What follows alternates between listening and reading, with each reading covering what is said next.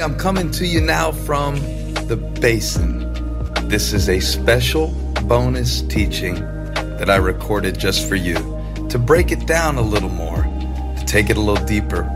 I hope you enjoy this overflow message. Let me know. Let's go.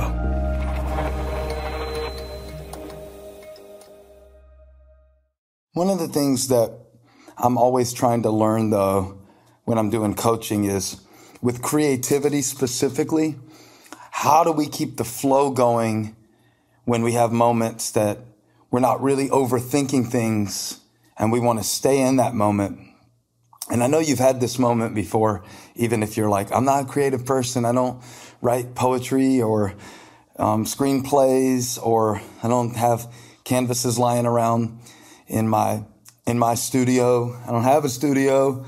Um, but you do. You have a studio. You're the studio. The inside of you is the studio where God, who is the master artist creator, is making a masterpiece out of every day. So even how you approach your day can either be creative or robotic, reactive. You know, I believe that. And I believe that sometimes when we, when we label something as either, you know, good, bad, many cases right, wrong, um, cool, corny. Um, we miss that thin edge where something can become special. I was in a songwriting session recently and it was a complete joke until a moment when I said, Hey, slow it down. And we were doing something real fast, almost like a jingle, like a joke, like a parody song, you know, not Weird Al parody that's clever, just being stupid. And I said, slow down, slow down. And all of a sudden it went from stupid, silly to something that was real serious and heavy. And by the end of the two days of writing, that was the favorite song that we had created of a couple of the writers. So I wish I could tell you. And that song was, you know, Reckless Love. Well, we didn't write Reckless Love, and that song wasn't Reckless Love. It may not be uh, a big song, but we definitely felt it was good. And it started with something that was really silly, right? And then at some moment we decided to slow it down. And I turned to one of my collaborators. I said, if we slow it down, this will turn into something. If we slow it down, this will turn into something. And I didn't mean slow it down and start talking and overthinking. That's usually a bad way to create a creative flow, to, to slow down and just to overthink and start taking things apart. Usually it's better to stay in the moment. What I meant by slow it down was just slow down the tempo.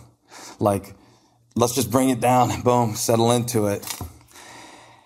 And all of a sudden, something unlocked. So I wonder how many times in our life we have been on the verge of something special, but we told ourselves a story that it was silly. This is stupid. It doesn't matter. I wonder how many times we've been in the middle of saying something to someone and we interrupted ourselves with judgment. Here comes the psychological component, okay? I can do it from the Bible too. Judge nothing before the appointed time. I can do it from the Bible too. I can do it from the Bible too. Um, I can do it from the Bible from Jesus when the woman was brought to him and they were rushing to judge her. And he slowed the whole thing down and said, hold on. And he did something special. And they were about to do something stupid. I could preach it from the Bible, but I just want to come at it creatively, psychologically, and tell you that sometimes you're on the verge of something special. A moment with your child, but it feels awkward. A moment with your wife, but it feels awkward and you judge it and you go, oh, this is awkward. Oh, they might think I'm, I'm cheesy. Oh, you know, I'm probably coming across like a know-it-all.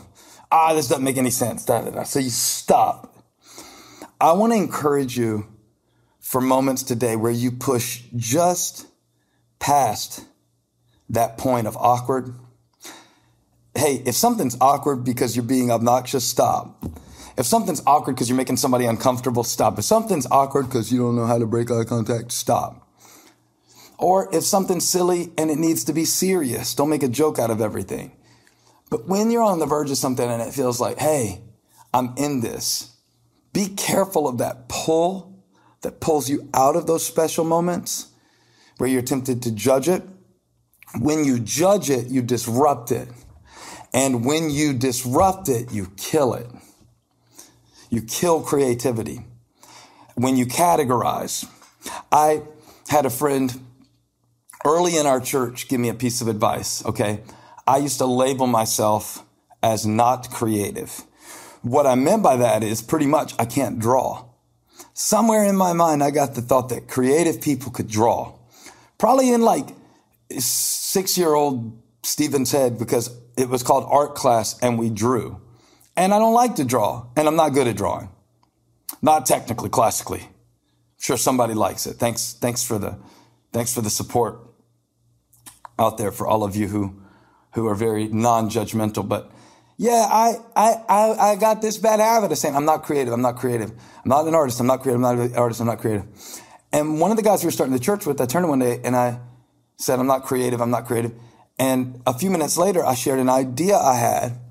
And this is going to sound corny, but I wanted to do a little teaching in the church where I was talking about um, momentum. And I wanted to use the different, um, I wish I could hold up my computer because I wanted to use the different keys on the computer shift, return, control, option, and do the, the teaching around those different buttons. And I was saying it to him almost like, I know this is dumb, but you know how we do it. Like, I know this is stupid, but rolling my eyes at myself before I even got out my mouth. Basically, projection. Telling him why he wouldn't like the idea I was about to present before I even had the chance to present it. Saying his no for him so he couldn't reject me. And I told him my idea. He's like, that's awesome. I love that. Now, he was a designer that he did specialize in visual stuff. He looks back at me and goes, I love that. He goes, Hey, and don't ever say, I'm not creative again. Now remember, I'm the pastor, I'm the leader, I'm the boss in some ways, although he wasn't getting paid, but I was the boss. And he telling me what to do. So first it hit me. Don't tell me what to say, but then I'm like, oh, thanks. I kept that with me. I kept that with me. He planted a seed in me. Like God told Jeremiah, do not say I'm only a youth. He said, don't say I'm not creative. You should never say that again. You're very creative. And I hear my wife say that time, time, I'm not creative like you. Yes, you are. Did you see the way that you just made our whole family feel with that birthday party that you did? Did you see the way you just made Valentine's Day feel special? You put out those little mailboxes and made us write all notes to each other, and the boys acted like they didn't want to do it, but they'll never forget it. You, you made something really special here. I don't like the term you made a memory because people make their own memory out of events. We don't get to make someone else's memory. But you created space for memories to be, to be made. And you're very creative. So don't say I'm not creative. It's just what are you creating? And how do you, psychology term, constrict your creativity by rushing to judge it while it's still in process. I want you to think about that today. I'm going to carry that with me today as I move into this songwriting appointment is to not judge something before it has the chance to be special. Give it space to be special. Do that by dismissing the critic. One of my friends calls that the security guard who won't let something through because, oh, this is so stupid. But I think you'd be surprised how many times something is on the edge of special if you don't interrupt it with a judgment. All right? If you just let it unfold. Try it out today. Sit in the awkward moments a little longer. Sit with the awkward moments with yourself a little longer. Press through conversationally. Breathe. See what's there on the other side of what feels silly it might be something special. That's the title. It might be something special.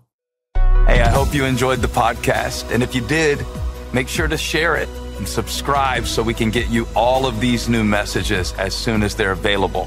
I also want to take a moment and thank all of you who are a part of Elevation. Whether you support us financially or serve with us or just share these messages, it's because of you that we're able to reach people all around the world.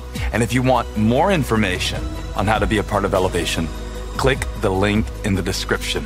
Thanks again for listening. Make sure to leave a review, share the message, and subscribe. God bless you.